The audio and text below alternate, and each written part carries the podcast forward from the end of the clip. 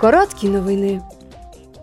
Цього тижня Комітет Європарламенту з питань транспорту та туризму схвалив дві угоди з Україною та Молдовою, які спрощують транскордонні перевезення вантажів.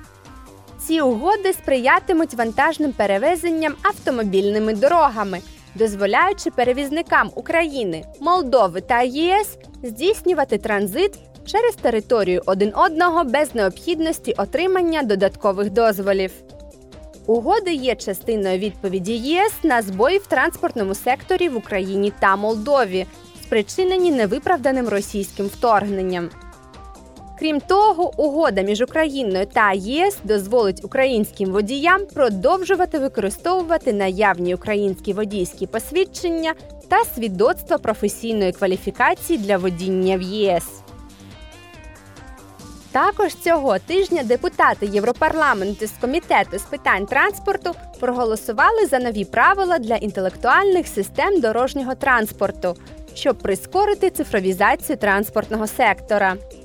Євродепутати хочуть, щоб у додатках для мобільних пристроїв були доступні великі обсяги даних у режимі реального часу, щоб гарантувати більше безпеки учасникам дорожнього руху та краще їх інформувати. Окрім даних про обмеження швидкості, умови руху та дорожні роботи, вони закликали надати доступ до даних про інфраструктуру для альтернативних видів палива, про аварії та погані дорожні умови.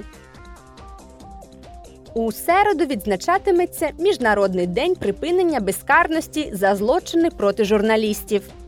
За даними обсерваторії ЮНЕСКО, за останні 15 років у світі було вбито понад 1200 журналістів.